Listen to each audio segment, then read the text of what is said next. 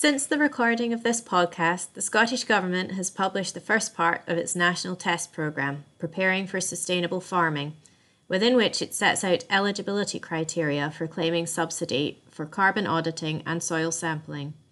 It also identifies the standards which auditors and methodologies must meet. A link to this guidance can be found in the episode description on the Scottish Land and Estates website. Hello, and welcome to this edition of Scotland Matters, the Scottish Land and Estates podcast. My name is Carolyn Pringle, and I'm the Wildlife Estates Scotland Project Officer at SLE. In this episode, I am joined by Professor Mark Reed from Scotland's Rural College, SRUC. Amongst his many notable achievements, Mark is the research manager for the IUCN's UK Peatland Code. He serves on the Agriculture Reform Implementation Oversight Board, which some of you might know as the ARIOB, and is currently providing stakeholder representation on behalf of SRUC within the Soil Carbon Code Consortium. In this episode, I'll be seeking some answers to some regularly asked questions relating to the enigma that is the soil carbon market and delving into the depths of the research taking place behind the scenes and the implications for land managers across Scotland. So, just to start with, Mark, could you provide us with a bit of background into how the Soil Carbon Code Consortium came about and how it's approaching compiling the Soil Carbon Code, please. Yeah, absolutely. Thanks for the opportunity to come onto the podcast. Uh, so, the UK Farm Soil Carbon Code has been developed in recognition that there is a huge increase in interest in soil carbon from the investment community. Uh, and as a result, there are now a, a range of different schemes, uh, each with their own codes, methodologies, standards that are beginning to operate at a small scale uh, and uh, work with farmers to deliver uh, interventions that can enhance the sequestration and storage of soil carbon and deliver those climate mitigation benefits to buyers, uh, typically investors who are interested in carbon offsetting. Uh, there are, however, concerns uh, that uh, in this fledgling market that, uh, that there are a, range of different operators with uh, different levels of integrity. Uh, and so uh, the initial call was uh, we need something on a similar footing to the UK's uh, peatland code and the woodland carbon code. Uh, and uh, and so it was with that in mind that we set out to develop the a single unitary code that uh, could be the, the gold standard, if you like, uh, for soil carbon trading in the UK. At this point, um, and this is something that we're currently consulting on, however, uh, the feedback that we've had uh, is that uh, that yes, there is a variety in terms of uh, different operators in this market, but some of these are doing a good job. And perhaps uh, instead of creating a competing code, we should instead be creating a framework or set of benchmark type standards that can enable farmers um, uh, and uh, and investors to work out which of these existing schemes uh, have the greatest integrity and in so doing, enable a leveling up of the weaker schemes to meet those benchmarks and make sure that what they are doing has high integrity. I'm going to talk about integrity here. What I'm talking about is that as a result of someone investing in your farm, that there are real, measurable, uh, additional, and effectively permanent changes in soil carbon that are beneficial to the climate. Thank you. So you touched on at the end there the, the change, um, and I think that a, a, lot of our members, when we get question feedback, um, they understand that a, baseline assessment is the obvious starting point. Um, the cost of baselining carbon looks very prohibitive. So, suppose to start with, will will there be support for a comprehensive baselining in the future, and will any potential subsidisation or grant funding be available to all? Yeah, so I think that it's the right question to be asking at this point, and that uh, we should all be thinking about baselining now. It really keeps your options open because any investor wants to know that their money is delivering additional carbon over and above what was already there and to be able to prove that uh, what you have now done in terms of changing to regenerative farming practices, whatever it is that you've done, that that has actually delivered additional carbon, you need to be able to compare what you've got now to a base- baseline, what it was before. Uh, now, uh, Scottish governments uh, are in the process of uh, developing some uh, some pilots. Uh, the goal is to enable everyone to be able to do baselining and for there to be subsidies for that. So, Scotland is, I think, ahead of the curve in terms of the rest of the UK, but also ahead of many other countries in recognising the importance of this. And although this is uh, ostensibly uh, around public policy priorities um, and uh, getting a sense of where we are at and what we can do in terms of meeting our Paris Agreement's obligations um, uh, in Scotland uh, and our, our, very aggressive net zero targets. Um, I think that uh, the, the, same data then can be very useful for those who decide that they want to enter carbon markets uh, later on in terms of when they should be undertaking the baseline assessment, then should they wait for funding, or is it something that potentially could be backdated if they were to put the capital in just now to baseline? Um, yeah, the the details of the scheme are not yet out, so um, uh, I would never uh, bank on uh, being able to backdate something like this. Uh, so my personal advice would be, if it looks like there's a scheme on the horizon that is going to pay for this for you, then I'd wait until that scheme is out there and uh, and get that subsidy to to do the baselining. Then, depending on how long that takes, uh, there'll be a pilot, and um, it will take time to actually roll out. Then you might want to um, uh, you might want to, to, to push on ahead, um, but uh, but the risk is that uh, you're pushing on ahead, and yeah, six months later you could have got that for free. So uh, yeah, uh, maybe I'm just being a, a thrifty Scot here, but uh, my money would be on waiting for, for, for the subsidies to come. Yeah, through. absolutely. Um, I mean, there are there are also several technologies available different platforms, different methodologies, and obviously nothing's been officially recognized yet in terms of the right methodology or the right technology platform to use. Will will one become the the outstanding operator? Will there be a sort of more open market? Do you think as to sort of several operators being recognized to undertake baseline work? So the plans, as I understand them, are for there to be uh, an open market for this, uh, and this is then going to be about having a, set of standards that, that mean that the results that we get are broadly comparable across different operators.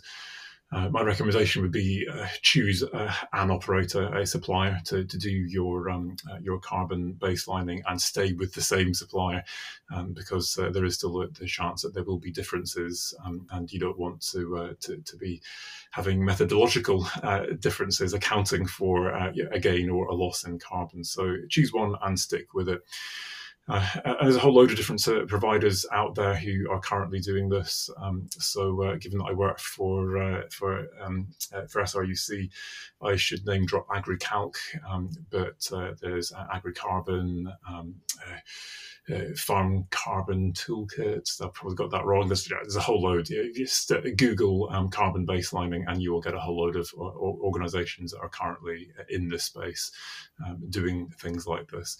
Uh, so the key thing is uh, go with a, rep- a reputable supplier. Um, uh, and um, uh, and uh, and certainly uh, Agri Agrecalc um, is a reputable supplier already used uh, and working across Scotland, but there are others who are reputable, uh, and then stick with that, that, with that supplier. I think I think the important thing there for any land manager is there isn't it's not a one size fits all approach. There there are different options there. I mean there'll be presumably operators that will specialise in dairy industry perhaps or the beef industry, um, and there'll be methodologies, I suppose, that are better suited to those soil types, perhaps, or the, the environmental conditions. Um, so there'll be a, a bit of choice there um, rather than one operator having a monopoly.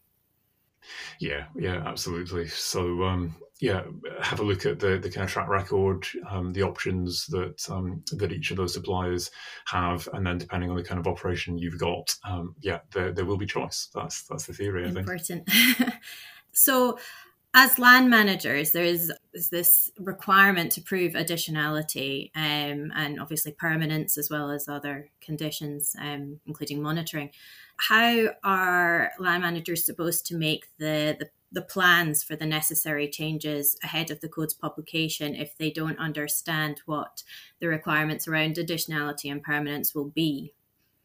Yeah, um, so there there are existing schemes uh, out there that uh, that people can go with already, and so you can uh, look at the additionality and permanence requirements of those existing schemes. Um, you're gonna if you want to go uh, with the so well i guess i should say first of all my my personal advice is um, that you might want to to to, to hold back to wait um, at this point um, until you've got uh, evidence that uh, that these schemes have the relevant accreditation. So the Woodland Carbon Code and the Peatland Code have uh, UKAS accreditations. That's UKAS, uh, the UK accredit- accreditation service, uh, for example. Uh, are they accredited to ISO standards? Um, things like that, so ISO standards. and there are various relevant standards that, that they can be accredited to. Uh, so, uh, so, so check those kinds of credentials uh, if you do want to be an early adopter of these. Um, one of the other reasons I would su- suggest um, that you might want to, to hold back is that uh, there is a danger that your uh, the, the, people that you are supplying, um, so say a supermarket, for example, that they may require you to do some stuff to help them reach their net zero target. So increasingly, companies are um, uh, creating their own internal net zero targets and then uh, cascading that demand down to their suppliers and saying, yeah, we'll uh, keep working with you if you can deliver us some carbon benefits, um, emission reductions, um, uh, things like that alongside uh, the, the, services that you're providing for us, the, the products and, and stuff.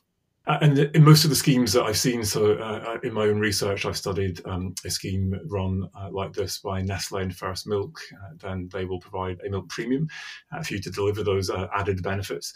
but there is the possibility in the future that um, some perhaps less scrupulous um, buyers may make it a condition on them buying your your um, your produce that you produce that you, that you deliver on some net zero targets of your own. And if you already if you've already sold that to a third party, then um, then you might have uh, you might have a challenge there. So, uh, so I guess the first suggestion is you may you may want to kind of um, hold back on this, but uh, as I said, you can look at these schemes already, and there are additionality and permanence requirements. Uh, the the key challenge, I think, is uh, based on the research that we've done with farmers and with investors. Uh, farmers generally look for permanence periods of less than ten years, and investors generally look for permanence periods of more than ten years. Uh, this is something that we're going to be looking at uh, in particular in our consultation and uh, the UK Farm Soil Carbon Code, whatever form it takes, whether it is a unitary uh, kind of gold standard code competing with existing codes, or whether it is uh, a, a, a, kind of a framework to benchmark and level up um, and guide people towards uh, the best of the existing codes. We will be providing guidance on what good additionality and permanence looks like in terms of high integrity markets and so um, uh, and so I think this is something that that will probably change over time. Um, uh, uh and uh, my my suspicion is that this is going to move uh, towards longer rather than shorter permanence periods. Um, but there's going to be this balance. Uh, whilst we want something that is high integrity, that is about real and permanent climate benefits and that's what investors want. Uh, if you don't have any farmers who are willing to sign up to 100 year contracts, and, and there are schemes with 100 year contract options in them, but working with soil carbon internationally at the moment, uh, then great, you've got a scheme, but you've got uh, you've got no carbon being generated because nobody's up for those terms, uh, and so there's going to be a, a, kind of a meeting somewhere in the middle. Um, and uh, to what extent that's something that is regulated or kind of falls out in terms of uh, how the market develops, um, that's anyone's guess, I guess. Yeah, 100 euros sounds a little bit ambitious, I think. just, I mean, just sticking on the, the theme of additionality, um, some of the concerns that have been fed back. Um, the, the land managers who've always farmed in a nature friendly way or have already made that transition to more regenerative practices, I mean, they obviously have lower potential, I suppose, to make dramatic changes to carbon sequestration rates but then you've got other farmers who might not be best practice, um, high input, uh, intensive agriculture uh, with huge potential to make sequestration changes. Who's going to plug that gap? And are, are the farmers that have already done it the, the right way, um, are they going to be penalized? Is there going to be some sort of additional funding for them or additional recognition? Uh, yes, this is a, this is an awkward one, um, and, and I'm going to give the honest but unpleasant answer, which is that um, if you have uh, done everything you can to manage your soil uh, to equilibrium um, with the, the, maximum soil carbon that you can possibly store in that, and you can store no more through any action of your own, then you will not be able to uh, deliver additional carbon to carbon markets. Um, it's, it's as simple as that. Uh, is that fair? No, clearly not, especially when you consider that your next door neighbor has degraded their soils, has um, done everything wrong. Um, and uh, and yet, uh, because of that, they've got plenty of headroom uh, to start sequestering and storing significantly more carbon. And if they then get with the program and start um, managing more sustainably, uh, then they can actually uh, benefit from carbon markets in in doing so. Uh, this also applies to people who uh, have taken public money to to do things. So uh, I was working recently with um, some peatland restoration projects and uh, had a, a, number of rather rather angry landowners um, who had been advised to to take um, uh, government funding for peatland restoration. Um, and they've done all the work, and now they were saying, "So there are these carbon markets. Can we sell this carbon?" And the answer, sadly, is no. If you did that work and you were prepared, were prepared to do that work, uh, based on uh, available public funding, um, and uh, and you haven't got any kind of paper trail saying that you did that with the expectation of accessing future carbon markets. Uh, then you've done the work. Um, and if you look at it from the perspective of the investor, uh, why would I pay someone uh, to, for something that actually uh, they've already done and they were going to do anyway, there is no actual benefit to the climate. So if I'm trying to benefit the climate, then yeah, I don't look at someone who's done the work already. Uh, so, uh, so yeah, it's a problem. Uh, it, it, does reward people who have not treated their land well, um, uh, and this works across all uh, carbon sequestration type markets. Um, and in fact, any land-based carbon market has this problem. Mm, it's difficult to it's a difficult pill to swallow, isn't it? Mm. Yeah, so I mean, what we don't want is people starting to plough up their fields, um, perfectly good habitat, in the the hope that I think they'll get some recompense down the line. Well, this is partly where the baselining thing comes in, and a lot of schemes actually have historic baselines, um, and so um, uh, where you've where you've got farm records and the like, that can be taken into account, um, and that's trying to to catch people who have uh, purposefully ploughed things up uh, in order to access um, uh, access markets but um, but yeah, the, the, the, there's always the chance of, of people trying to abuse uh, the system. And uh, the, the goal of uh, of our team in the UK Farm Soil Carbon Code is to try and ensure that this is something that has high integrity. because if it doesn't, then then the whole market gets a bad name, and then um, given it's a market market mechanism, mm-hmm. demand drops out of that market, and you don't have a market um, if this is seen as something that isn't actually real. It's just hot air. So I think it is important to, to think about how we make sure this has as much integrity as possible, because without that, there is no market. Uh, but at the same time, there's a there's a balancing act to be done here, where uh, if uh, if this is uh, so high integrity that it uh, shuts out all farmers, then you still don't have a market. Yeah, absolutely. Um, right, moving on from additionality then. how how do land managers know how much carbon that they need to hold on to for their own offsetting purposes?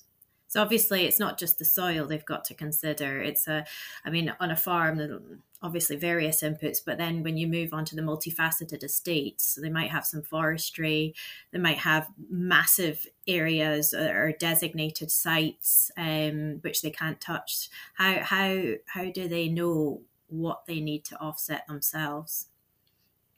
Yeah, so many of the tools that exist uh, will enable you to do a, a, kind of a carbon footprint for your whole operation. Uh, so you can um, have a look and see where you currently stand Um, uh, and uh, and so if uh, what's coming down the line is perhaps uh, the the people who are buying your products expect you to be um, uh, carbon neutral. Um, uh, then then that's perhaps one measure upon which you might get a sense of right. That's maybe how far I need to go. Uh, of course, uh, as I said, uh, you could have suppliers buying your your your products who want more than that. They, they actually want um, uh, additional carbon um, uh, sequestered, stored, avoided uh, over and above um, your kind of neutrality target that they can count towards their own insetting targets um, through their supply chain.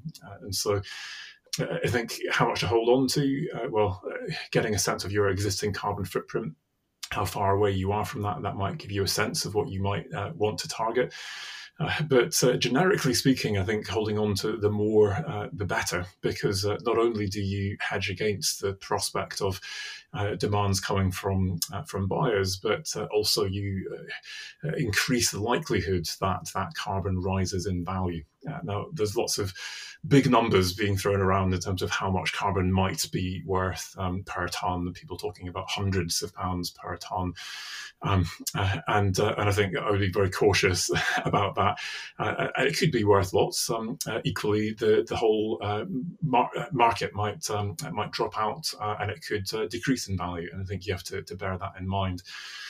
Uh, so with with the peatland code in particular, uh, a way of hedging against that is that you might uh, pre-sell some of your uh, carbon um, uh, as pending issuance units. So I've got some money in the bank uh, at the current uh, rate, and in the Peatland codes, uh, the, the, majority of sales of these pending issuance units are between 15 and 20 pounds. Um, we've seen some uh, up to 30, um, uh, and, and it's kind of a, a rising trend, but um, but that's the kind of the amount that you can get at the moment.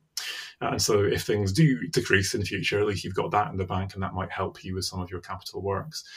Uh, but uh, you'd be wanting to, to try and hold on to as much of that as possible uh, yourself because that uh, is likely to be worth more as those pending issuance units turn into actual verified units once you can prove that you've actually got that carbon uh, saving in the case of, uh, of the peatlands. Um, and and just in terms of the rising um, market trends, the chances are that you'll be able to get more. Uh, the proposal um, uh, that, that, we currently have in terms of uh, farm soil carbon, um, so arable, dairy, things like that, uh, and I should say we're, we're starting with uh, with, with arable. Uh, the goal is to move into grassland systems in future, and there are schemes that currently operate in both. Um, but in terms of our work, um, we're focusing on on building integrity into the arable soil carbon markets as, the, as our starting point but when it comes uh, to, to, that, we're not planning on having pending issuance units. So the, the idea of forward selling your carbon is something that uh, that we're thinking we probably will not be looking at, um, uh, just because uh, it can go wrong. Uh, I forward sell my carbon, and oops, I didn't get it. Now I've got a problem. um, so just to keep things uh, as safe as possible, um, yeah, that's probably something that we'll avoid. But uh, when it comes to the additionality criteria, there's lots of these, and, and one of the key ones that uh, that you commonly see, um, they're dropping this from the woodland carbon code, but it's still in the peatland code, uh, is uh, the idea that you need to have a minimum amount of carbon finance. Um, so that means that in the peatland code, you can have up to 85% of your project costs paid through public uh, finance, through agri-environment schemes and the like, as long as you've got at least 15%, which is from um, from private finance, uh, carbon finance. And so, what a lot, what a lot of landowners are doing is, is they are actually putting that money up themselves. Uh, so they're saying, I'm going to invest my own capital uh, in that carbon for that 15%. Uh, and that means that I hold on to those carbon rights and get the right to sell them at a future date. Um, uh, or I hedge my bets and I, I, I, I, buy some of them and I, I forward sell some of them uh, in, in the peatland carbon markets. So um, yeah, lots of things to think about. Absolutely, it's mind-boggling. I mean, you, you again, you touched on um, verification there. How long does it take between sort of baselining your soil carbon stocks before you can verify exactly what is being sequestered on an annual basis? Um, so different schemes have different rules on this, um, and um, in terms of what we're going to stipulate as a minimum um, for the UK Farm Soil Carbon Code, I don't know what the answer to that is yet. Uh, but typically, you would um, uh, have a, a, validation visit uh, by an external certification body who can say, "Yeah, you've set this up. Um, uh, you've done everything that we'd expect. You've uh, implemented or started implementing the the interventions. Great. Um, uh, we'll we'll give you a thumbs up." Uh, then you would have uh, an initial uh, verification visit, and that could be um, in as little as one year's time, depending on the kind of intervention that you are doing. Uh, it could be five yearly, 10 yearly if you've got long uh, contract lengths. Um, uh, the key thing that you need to just bear in mind is that each of those uh, verification visits um, by an external verification body is going to cost, um, and that then um, reduces uh, the, the profit margin that you're going to get um, on your project at the end of the day. So it's this kind of balance um, because uh, you can only release carbon units once they've been verified. Uh, so you're wanting to, to wait long enough that uh, that you're not spending a fortune on the verification. Um, but equally, um, the longer you wait, the longer you have to wait for the payments as well coming into you. yeah. I suppose it all comes down to statistical significance at the end of the day as well. Yeah, it up, and, and the scale of your project will matter. Bigger projects um, can probably afford to do it more frequently, but if you're working on a fairly small project scale, uh, then uh, then your margins are going to be mm. much tighter. Okay. Um, oh, this is potentially the most difficult question. how how do we determine who owns and who is responsible for carbon management in the case of tenants and landlords? Yes, this is really a, a crucial issue and um, and something that, uh, that multiple codes under development are kind of grappling with. Um, and uh, the reason it's so important is that as a landowner, uh, I might sign up uh, to a carbon contract and uh, and then claim that I'm going to deliver that, but I am entirely dependent on my tenants. Uh, if I've got my land all rented out, so um, if I haven't got my tenants on side, then uh, there's a real risk that I'm not going to be able to deliver on that contract. Um, uh, so um, uh, there, there are lots of options um, out there, and um, and there's some quite uh, kind of nasty options out there in terms of, well, depending on the nature of the tenancy, uh, actually changing the terms of that tenancy when it comes up, um, uh, and you'll know the kind of tenancy that you're on, and, and to what extent that might be a, a risk. Um, but what uh, what I'm encouraging people to do um, uh, is to think about benefit sharing uh, contracts. so uh, the, uh, the, the way that the, the, these typically operate are with uh, contracts between buyers and sellers. Uh, so in the Peatland Code, we don't get involved in that. Uh, it's entirely uh, between uh, the buyer and the seller, usually organized by an intermediary. Um, uh, but the advice that we give to people is that where possible, that there is that liaison, uh, that, that, that, people talk to their tenants and that, uh, that they engage with them uh, and, and find uh, mechanisms for sharing those benefits with their tenants, given that their tenants are going to be ultimately delivering on that. So it's, it's going to depend on the individual landholdings and what they decide to do contractually between themselves. Yeah. Yeah, so it's it's the, the, the, kind of contractual arrangements between uh, landowner and tenant, and between buyer and seller, and looking at what you can do there. Um, the, all of that the the codes themselves can do is stipulate um, consultation. Uh, so uh, in the Peatland Code version 2, which is coming out later this year, we are really beefing up those uh, consultation rules um, and making sure that people are doing that properly. Uh, and of course, if you've got tenants on your land, um, that's a very obvious uh, first port of call. But um, uh, there could be many other stakeholders um, who would have a real stake in what happens that you need to demonstrate that you have given them the chance to feed back on what you're planning to do through a carbon market. Uh, and and hopefully adapt where possible to that feedback. Mm. Okay. Um, and uh, you did mention the, the international codes earlier, um, various codes out there, but uh, is there a specific reason then that they're not suitable for UK soils?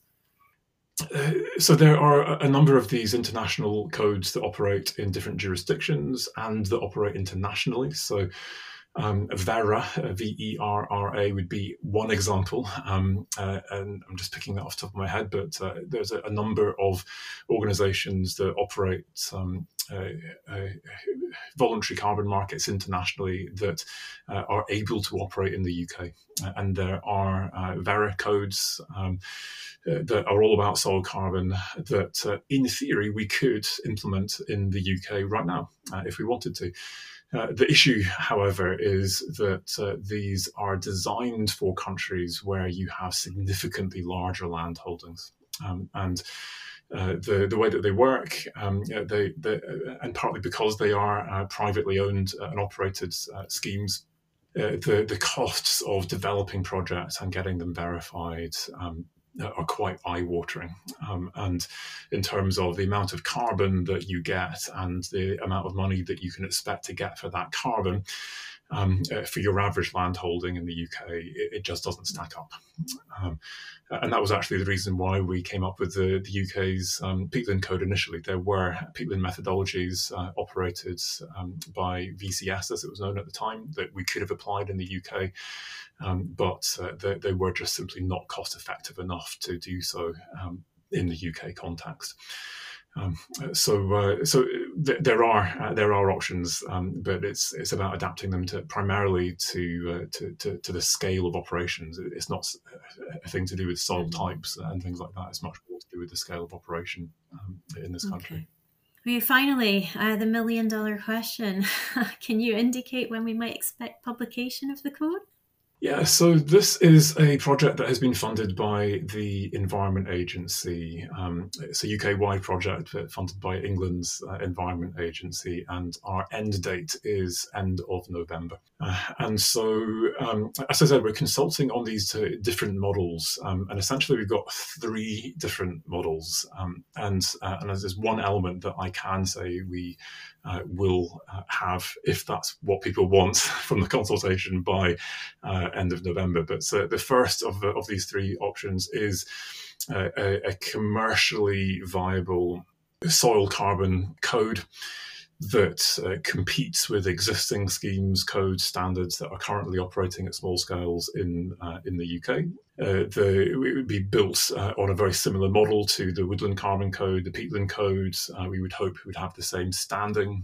Um, uh, and that is one option, um, kind of going head to head with with existing operators of of similar schemes in in the UK um, feedback we've had from those schemes is um, please don't put us out of business. And in fact, you don't need to because there are some of us who are doing a great job already. Actually, what we need is uh, someone to actually benchmark what the best people are doing to then give both investors and farmers the confidence that these schemes um, are good uh, and uh, have high integrity. And so this is this kind of idea of a framework uh, of, of standards or benchmarks uh, that can then benchmark existing schemes, codes, um, uh, operators.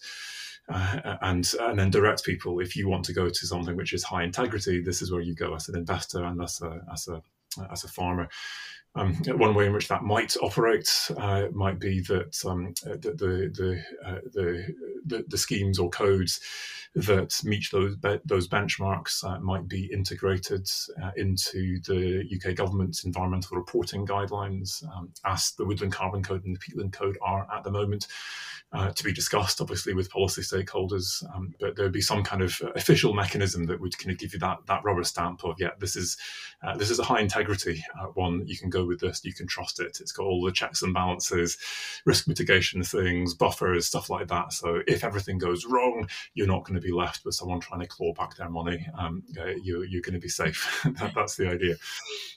But there's a third option, which is kind of a combination of the, the first two, which is that uh, that we come up with this kind of framework of, of benchmarks um, and we also then look to see well, is there a gap in the market? Uh, is there a need for a type of codes uh, that we could provide that could be kind of more government funded, operated, uh, that fills a niche? And the feedback we've got so far in this process is that there might be something uh, for the kind of the really small scale operators. Um, so in Scotland, crofters, perhaps um, local authorities um, that have got projects that they want to run that uh, that are not cost effective um, uh, with current um, market models. Um, and so some kind of subsidized scheme uh, in the same way that in reality uh, the, the woodland carbon code and the peatland code are actually quite heavily subsidized by government something that could then provide a very low cost way of, of, of enabling um, uh, projects to, to come into the market that otherwise wouldn't be able to come in in the existing kind of ecosystem of, of products that are on offer what that is, who knows? Um, it's, it's about filling a niche and, and, understanding what that niche is. So, in terms of timing, um, what we would uh, would want to have uh, by the end of November uh, is uh, that framework, um, uh, uh, all of those benchmarking standards, and have something published and operational with clear governance and ownership and all of that kind of stuff um, by by that point.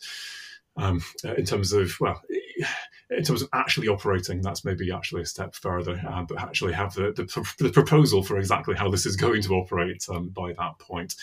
Uh, and then recommendations for a code of some type, uh, if that is what is deemed necessary to fill a niche. Uh, if, on the other hand, the consultation comes up with the idea that, yeah, we need to go with that original plan um, of uh, a single unitary UK uh, farm soil carbon code, uh, then uh, I would hope that we would be at a point um, uh, where we have a draft code uh, that we would have piloted in a series of pilot farms that we've uh, already been working with at the moment uh, in terms of actually having piloted the whole code itself, though, you know, the whole investment pipeline, that's something that wouldn't have happened. And there would be, then be an additional phase um, uh, after that uh, where we are piloting uh, the whole of that code process uh, on a trial basis before then scaling that up. Uh, and so I'd be looking at that scaling up phase based on our experience in the peatland codes um, being sometime next year at the earliest if we went with that plan. Okay, so there are a few potential options there then. Um, but by well, by the middle of next year, then potentially there'll be definitely something operational. Yeah, end of this year, some some some kind of guidance to um, here are some of the the the, the, the best schemes. Uh, out. Well, I guess that's it's operational, isn't it? So by the end of this year, we'll have the plan for that.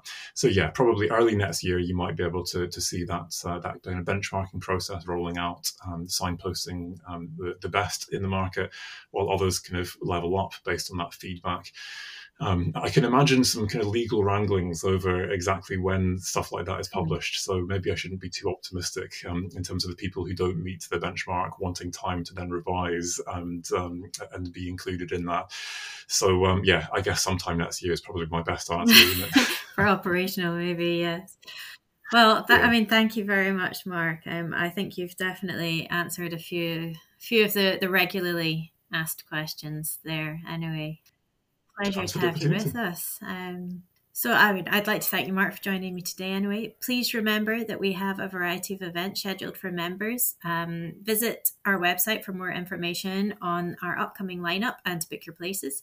And the latest edition of Land Business Magazine is also available online now. If you've enjoyed listening to today's episode, please consider subscribing or following the podcast on your preferred streaming platform. Finally, if you're not yet an SLA member and want to find out more about what an SLA membership could do for you, more information can be found about the different packages at scottishlandandestates.co.uk. Once again, thank you, Professor Mark Reed, for speaking with me and to our audience for listening. And we hope you will join us again for our next episode soon.